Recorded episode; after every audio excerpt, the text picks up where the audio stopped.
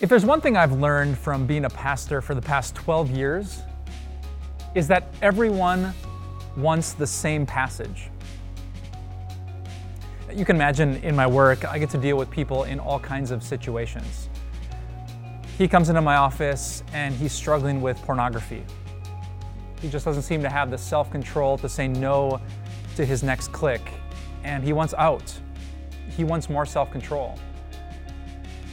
And then that couple walks in whose relationship is not going so well.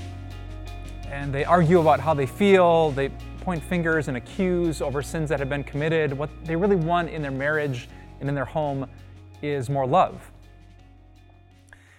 And then there's the teenage girl who feels so anxious. She doesn't have any peace. She worries about the worst what-if questions. She really would love to have a peace that goes beyond understanding, but she doesn't know where to find it. And then the guy comes in who just feels stuck in his spiritual life. There's no happiness, no joy, no passion, no excitement. He used to have it, now he doesn't, and he's not sure how to get it back. And it dawns on me as I listen to all these different kinds of stories that everyone wants the same passage. That's why as a pastor, I turn into an amateur artist. I say to them as I draw on my notebook the word love, or joy, or peace, or self-control. And I draw a little circle around it, and a little stem on top, and I turn it into a piece of fruit. Then I draw a bushy, bushy tree around all the fruit, and a nice trunk, and I say to them, I think what you want is the fruit of the Spirit. Then I open my Bible to this well-worn page that I've turned to in countless counseling situations, and I read these words. But the fruit of the Spirit is love, joy, peace, forbearance, kindness, goodness, faithfulness, gentleness, and self-control. And I bet that's what you want too. I'm not sure what you're going through right now in your life or how you want to grow spiritually, but I have a feeling that more love, more peace, more joy, more self-control is probably on your list. So how do you get that stuff? What do I say as a pastor to people in those situations and in those moments? And what would I say today to you? Well, this is going to be earth-shattering, so write this down. I would say that fruit comes from roots.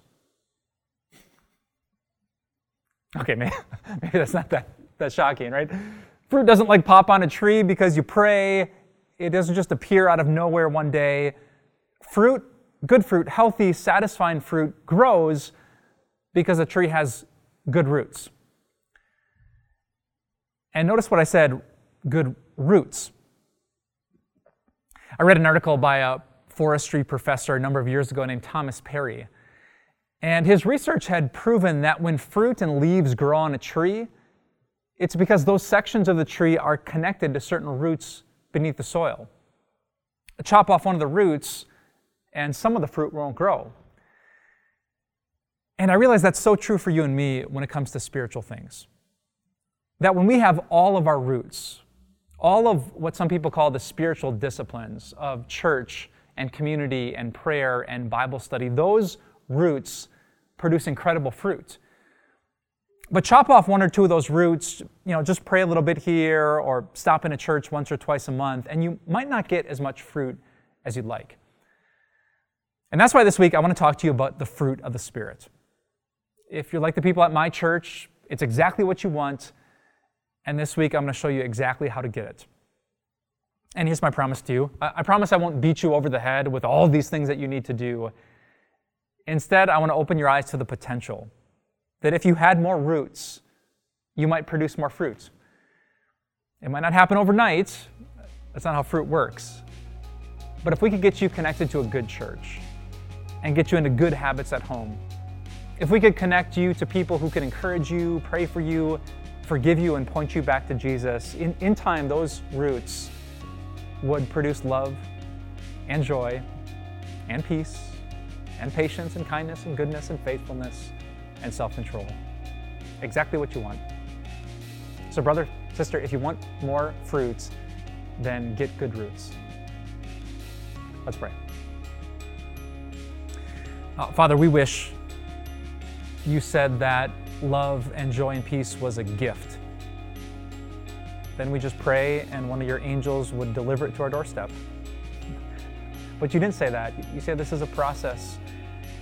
It's spiritually organic, and we need patience to watch it work.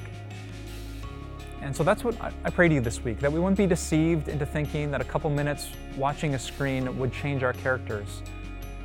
Instead, we would listen to the words from these devotions, and then you would help us to put them into practice. Father, help us to have great roots in Jesus this week, that we can produce the fruit of the Spirit. We ask this all in Jesus' name. Amen.